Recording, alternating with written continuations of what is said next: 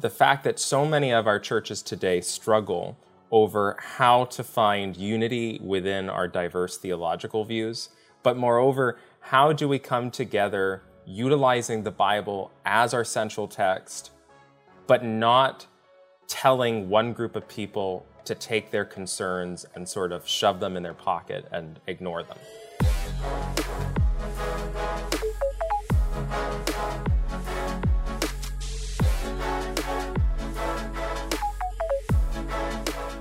So, welcome back to Advent Next. Uh, today, I have a special guest. He is the author of Saying No to God. And I think it's an awesome book. Not just an awesome book, I think it's going to be a revolutionary book in our space because I think it really speaks to the current generation. It speaks to kind of the desire to say, how much room do I have in this relationship with God to disagree with Him, to, to, you know, to maybe have a difference of opinion.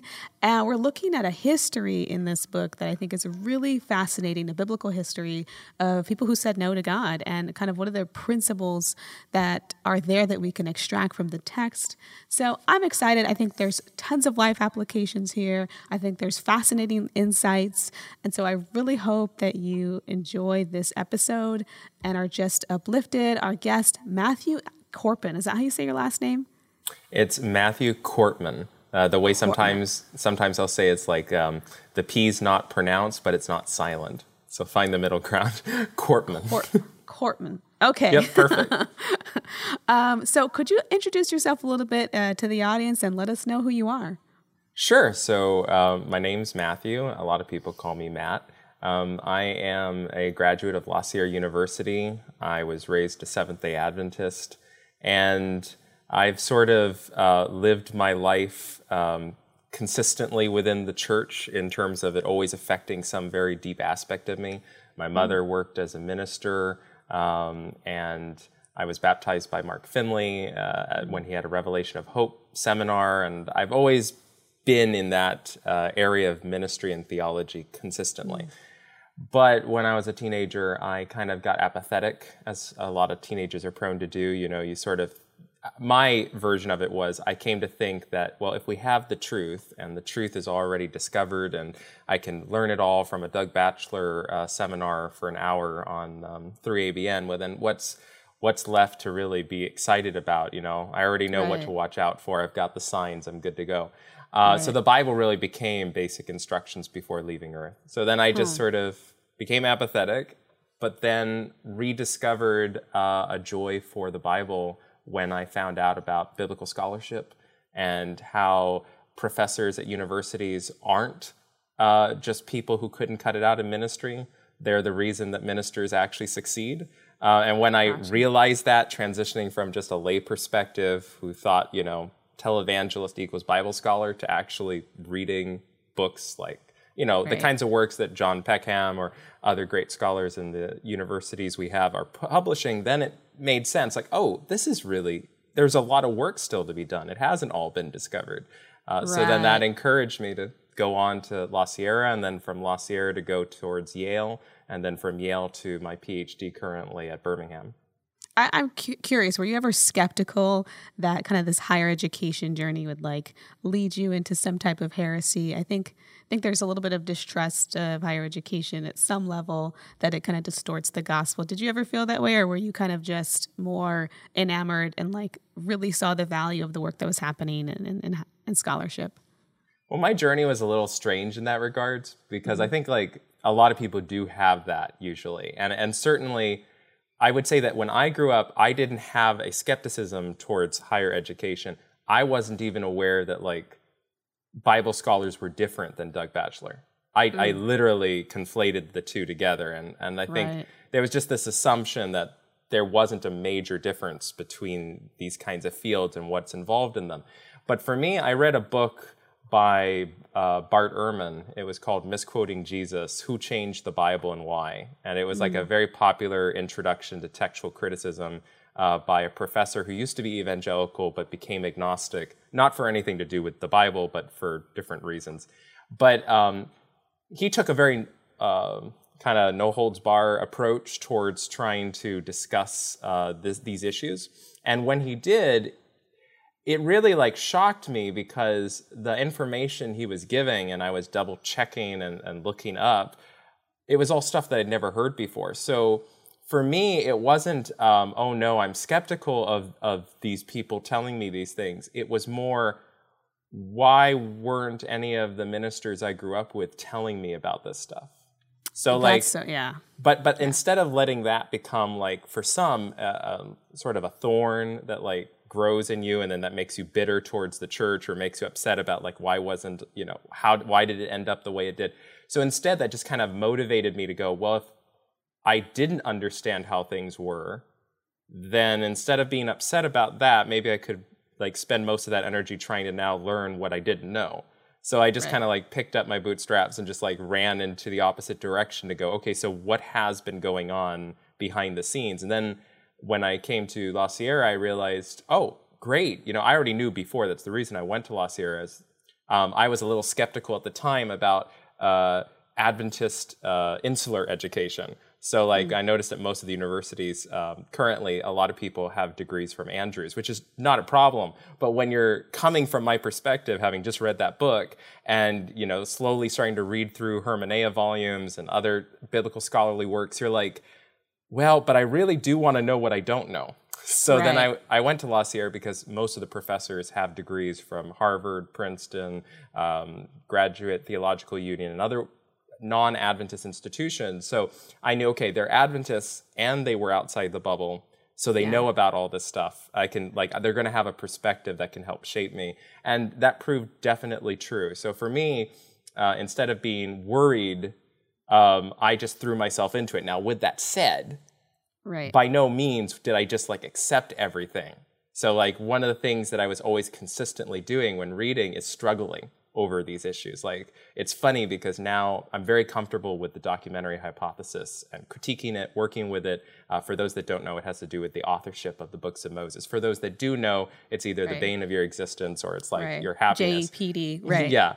And, but when I started that, I spent probably a year struggling with that. I was yeah. just like, just could not find comfort with it for the longest time. So, uh, one of the things I consistently did in those early years is somebody says something, it bothers me, and then I try to work through, okay, how did they come to that position? Like they're mm. stating this, but does the evidence actually suggest that, or is that an interpretation? Like I really like details. I like understanding yeah. the puzzle. So it's um, almost like think, looking at the psychology of how somebody how somebody's brains how somebody's brain works and how they reason through the scriptures and how they get to, to where they are. it seems like.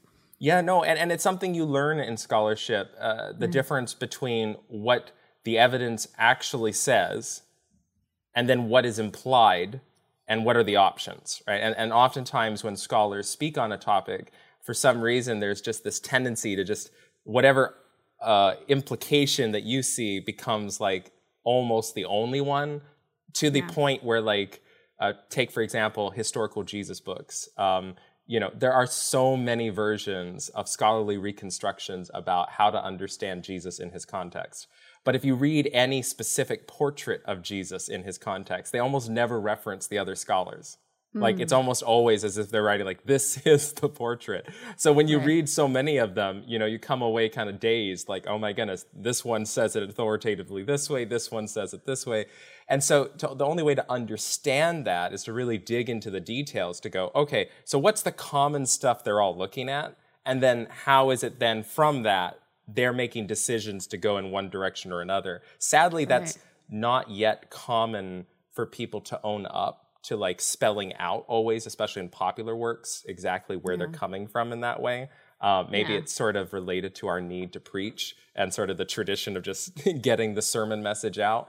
But it drove me to really have a close eye, not only in regards to like the ministers who made me aware of, oh my goodness, why didn't they tell me these things? But also reading Ehrman and other works. Okay, why do you take it this extreme? Like, okay, I'm looking at the evidence, I looked it up. How did you go from that to that? Like, what was the process? So it helped train me in many ways, especially helpful for this book that I wrote, to really focus on what are the underlying presumptions that yeah. you know undergird how we approach scripture or how we approach the controversial topics what is the core problems that drive our uh, debates rather than uh, focusing on what's commonly done is sort of the exterior little um, how do you say like road signs that people focus on uh, but they don't focus on like okay but what direction are we going in like right. they're just focused on the fact that the signs warning them or telling them left but but in general where does that road seem to be heading up ahead and where did we come from why are we yeah. here right now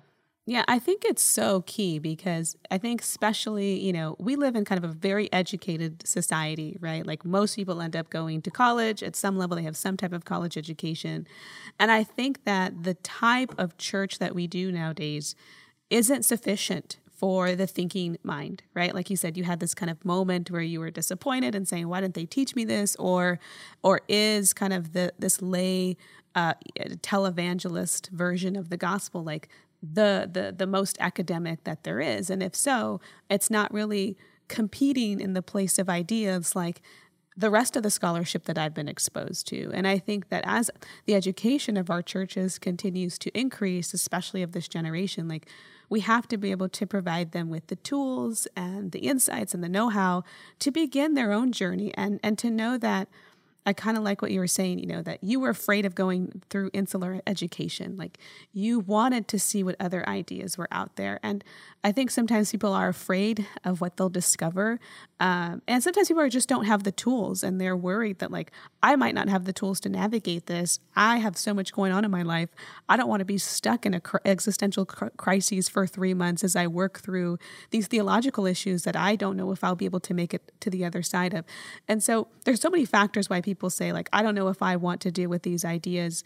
But in the end of the day, you know, if taking the time to really wrestle through that, um, you know, truth is able to stand up against whatever. And so it seems like that was even kind of the maybe you know some of the courage behind why you were able to write say no to god and so maybe you could talk a little bit about like like what was some of the motivation behind this book because it seems like that's kind of the culmination of a trajectory you were on definitely i think one of the motivations that really drove me towards trying to write this work is the fact that so many of our churches today struggle over how to find unity within our diverse theological views, but moreover, how do we come together utilizing the Bible as our central text, but not telling one group of people to take their concerns and sort of shove them in their pocket and ignore them.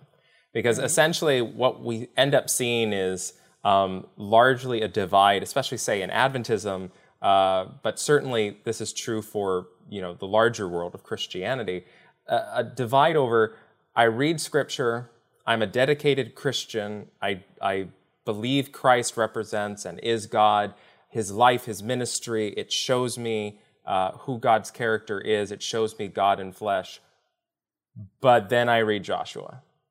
Then I read. Um, uh, Joel, the second half. Then I, I I'm reading what happens with Esther at the end of the book. Then I'm reading Nehemiah. Then I'm re- uh, I'm reading uh, the war codes uh, in Deuteronomy and and Leviticus about what you should do or or how to take slaves or or what do I do with this? And right. unfortunately, what tends to happen is people are basically told God can do anything. Right. So that's not your place to question. Oh no, you're doubting God. So then, you know, you, you've done wrong already. You've already started to sin. Don't go any further. Um, or more relaxed, you know, oh, well, they're just, you can explain these things away if you just spend enough time trying to, to think about it. But, you know, you can reason as much as you want your conscience away, but at the same time, it's, it's still doing a certain amount of damage to your perspective because on the one hand, you're living a paradox. You see something and it speaks to as anti Christian, but it's in your Christian text, and you're not being given an option for how to uh, sort of reconcile these in a way that makes sense to you. You're, in a sense, right. asked by others to adopt some other method of allowing this contradiction to exist there and not notice it as a contradiction. So, right. one of the things that this book really wanted to approach was the fact that there are these specific stories in the Bible and texts that really have not been utilized uh, within our conversations on inerrancy, on authority, on the Bible, just what is it? Why do we have it? And yet, these texts and stories, even within Adventism, have such rich possibilities and um, capabilities for expressing to us what it means to be uh, in relationship with God. What does it mean to be the people of God? So these are stories fundamentally in which you have characters in the Bible who uh, argue with God. Mm. They either physically or metaphorically are fighting with God. And mm. What we end up seeing, you know, most people, when they think about people who fight with God, they think of Jonah. Right? And mm. they think of, okay, well, yeah, there's characters, Miriam, Jonah, the, Peter. They say no to something that God's saying, and then God comes at them and says, no, you're wrong for doing it, right? Okay, right. good. Message is trust God. But then you have these stories in which the opposite happens. The human, like Jonah, says no, but it turns out their way. Mm. And it's not, it's not like Samuel with Israel, where um, you know God says, "Let them have what they want because you know they'll reap the consequence." Not not like that, but they end up winning a result that, in the end, looks more moral or more just or more in line with God's character than what God had spoken in the beginning. Mm. So then this creates a, a, a dilemma, and unfortunately, most of the research that has taken place on this uh, or discussions about it, both in Adventism and certainly in the wider world of Christianity, has been focused on the question of like open theism or related to how can God change his mind. So our focus has consistently been primarily on God and his right. ontological status. How does this work? But I wanted to switch the focus when I was in school, because that's when I was writing the book, was mm. in hmm. the middle of my program at La Sierra. I, I was taking classes on ethics and on biblical studies, and I wanted to switch the attention to why could the humans think that they could do what they were doing? Mm. What motivates them to tell God no, or to resist what God is saying, or to fight back physically in one case with God? What gives them the sense that that's both right, but also what about what they did seems to merit God's acceptance of it? Hmm. And, and how could that reveal a missing piece to a lot of the debates that we've been having? So that's really like the core of what motivated this book. Um, it's, it's more of a theological work, but it's deeply built on sort of taking a close exegetical look at right. what these Bible stories have to say. And I, and I love that. And I hope that you can get into some of the characters because I think that you know, maybe as a church, maybe as us personally, maybe there's been points in our life that, like you said, you know, what we have heard in cases where people say no to God, like Jonah, or like other parts of the Bible, like uh, Miriam, that it's always like this act of rebellion and that it's something that God doesn't want. And it gives you a kind of authoritarian picture of who God is, um, that there's not space to reason with Him. Uh, but He says that, you know, come, let us reason together.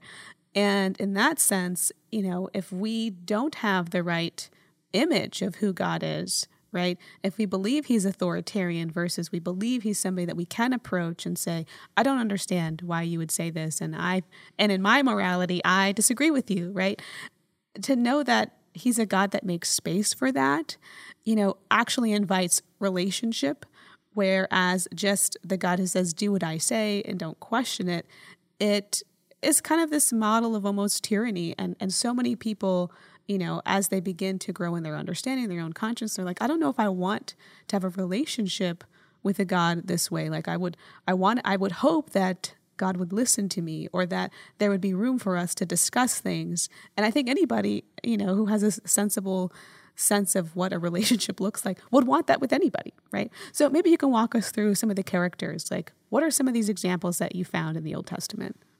No, absolutely. I, I do want to comment though on yeah. like what's interesting is that Isaiah text, right? In some Bible translations, they actually translate it not just "Come, let us reason," as though God was like a uh, enlightenment scholar sitting down to have tea with you and discuss the merits of Kant's theory, but like they'll translate like the New Revised Standard Version, uh, "Come, let us argue it out." Like the mm. word in the Hebrew implies um, a very forceful engagement. This is this is you in rabbinic school going head to head with your teacher. Uh, you may very well end up losing the debate, but the teacher expects that you won't pass the test unless you are going to give it your all. So I, I, love that like sometimes people miss this. They'll they'll be like, well, see, it's reasoning. It's like, mm. yes, but this is like hardcore debate reasoning. This is Can I just say that I love that yeah. because I'm an arguer. Like I love I, I love a good argument. And I, I'm such like a fighter in so many ways. Like I was I was a wrestler when I was younger, like I did kickboxing. Like I love physical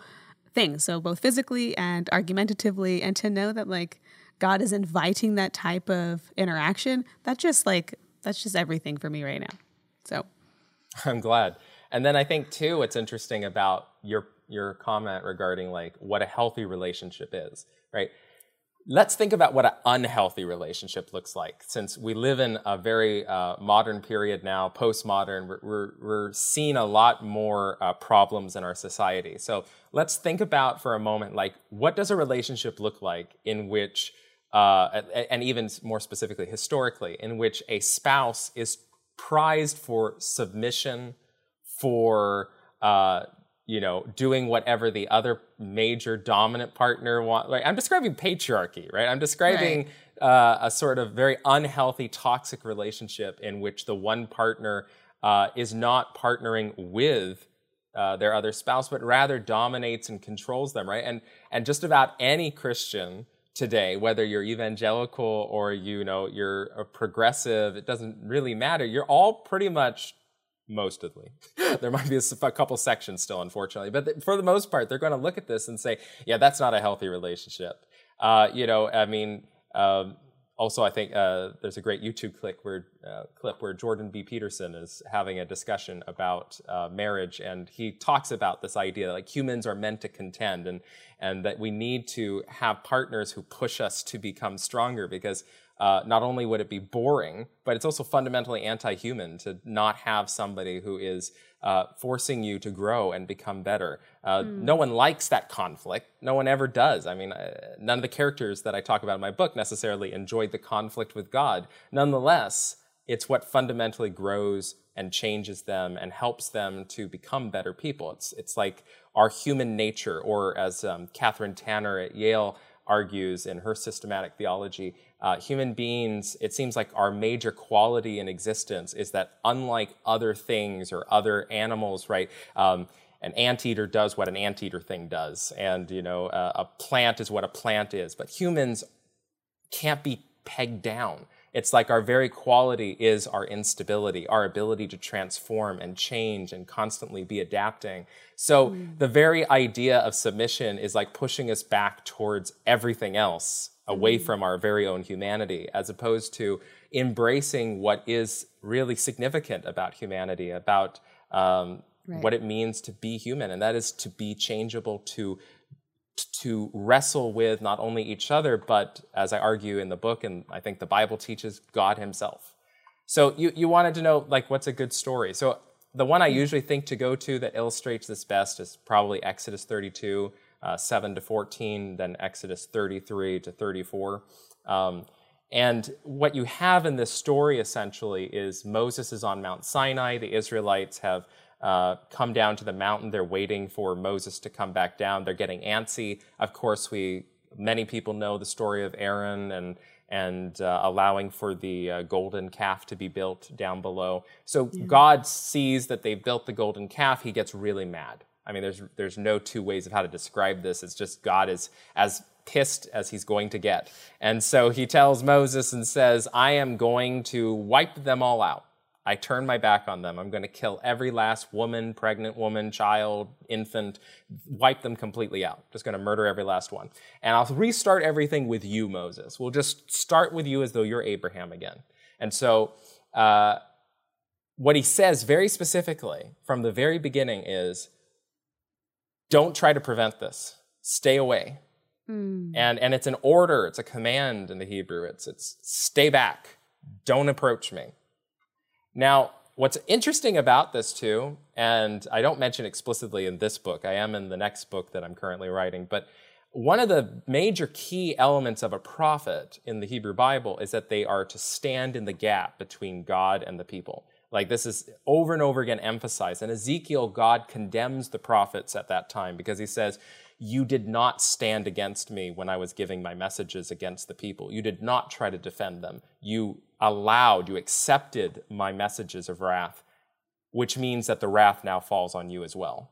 Mm. Um, so, like, there's this element, and, and it's important because in the Bible, right, Moses is the prophet uh, penultimate. He's par excellence. He is the model. So every other prophet has to stand up to what this code of conduct is that Moses has laid out.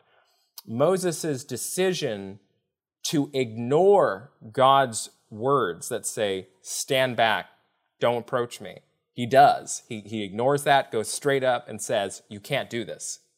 Right? So hmm. not only does he disobey the command, but he then tells him, No, you can't do the thing that you're saying is his will.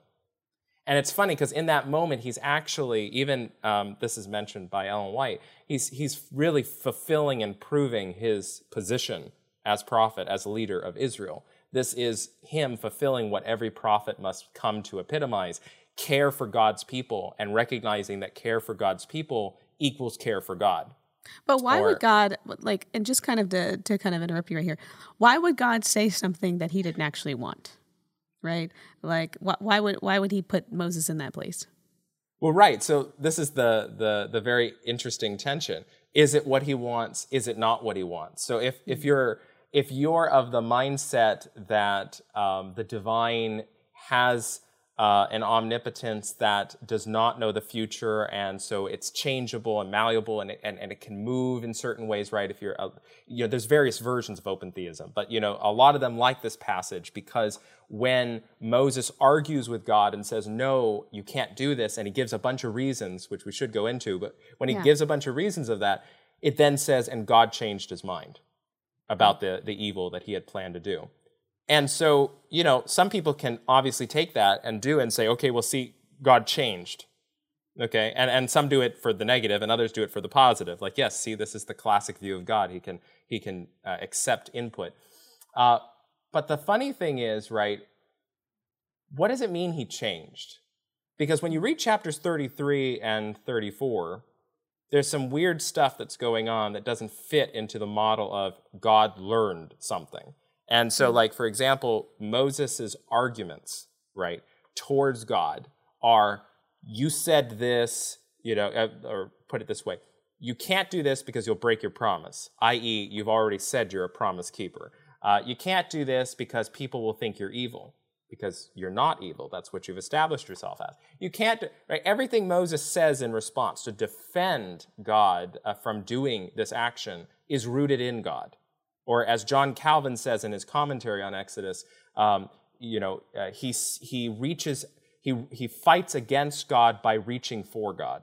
Mm-hmm. And so what we end up getting in this portrait is an image of God having provided the very uh, tools that Moses needs in order to fight what he's saying. So mm-hmm. what we get then is God was this way.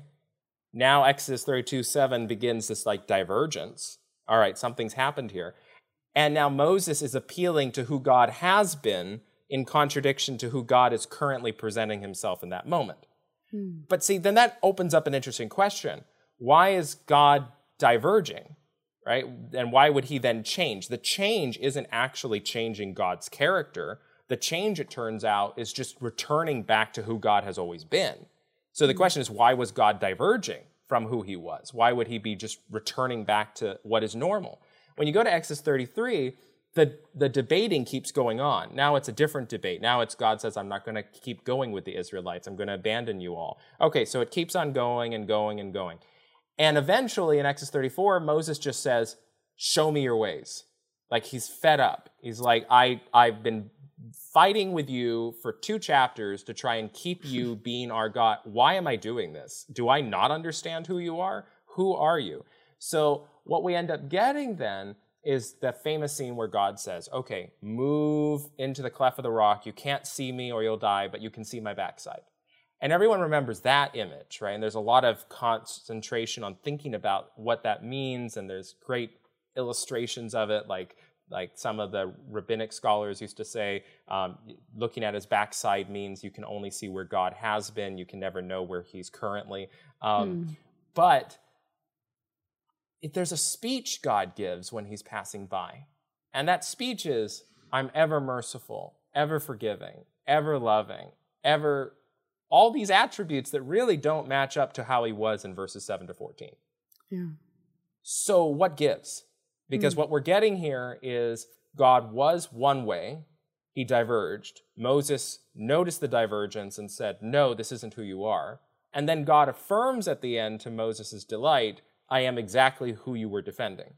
Mm. Which begs the question well, then why was there a divergence? Why did you say something that wasn't seemingly true about you? And Mm. the answer that a lot of people through uh, the Reformation onward have given, and that's the answer that Martin Luther gave, John Calvin gave, Ellen White gave, that is the answer that my book proposes. God is testing Moses. God is testing him to say, Do you know who I am? Do you worship me because I am Yahweh? Or do you worship me because I am a God?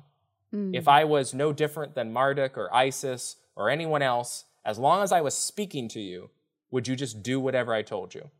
Is there nothing intrinsic to who I am that makes you like me as God, as opposed to just what I am and what that privilege gives you?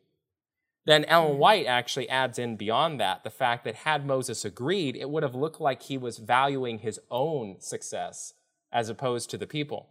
Like, yes, give me all these privileges. I'll take them all uh, to myself and get all the credit uh, instead of suffering with and trying to help others, which would have, according to Ellen White, disqualified him for the sake of demonstrating that he, in fact, was not a worthy leader, that he had his own self interests at heart. Um, but what's fascinating when you see this, this idea of, and it does match up with the text because God's not presented, in, even in the Exodus story, as being someone who is changing or someone who is, like, this is who he was always. It's this weird moment that's different. Why is it happening? But when you see that, it begs the question what does this mean for people of faith?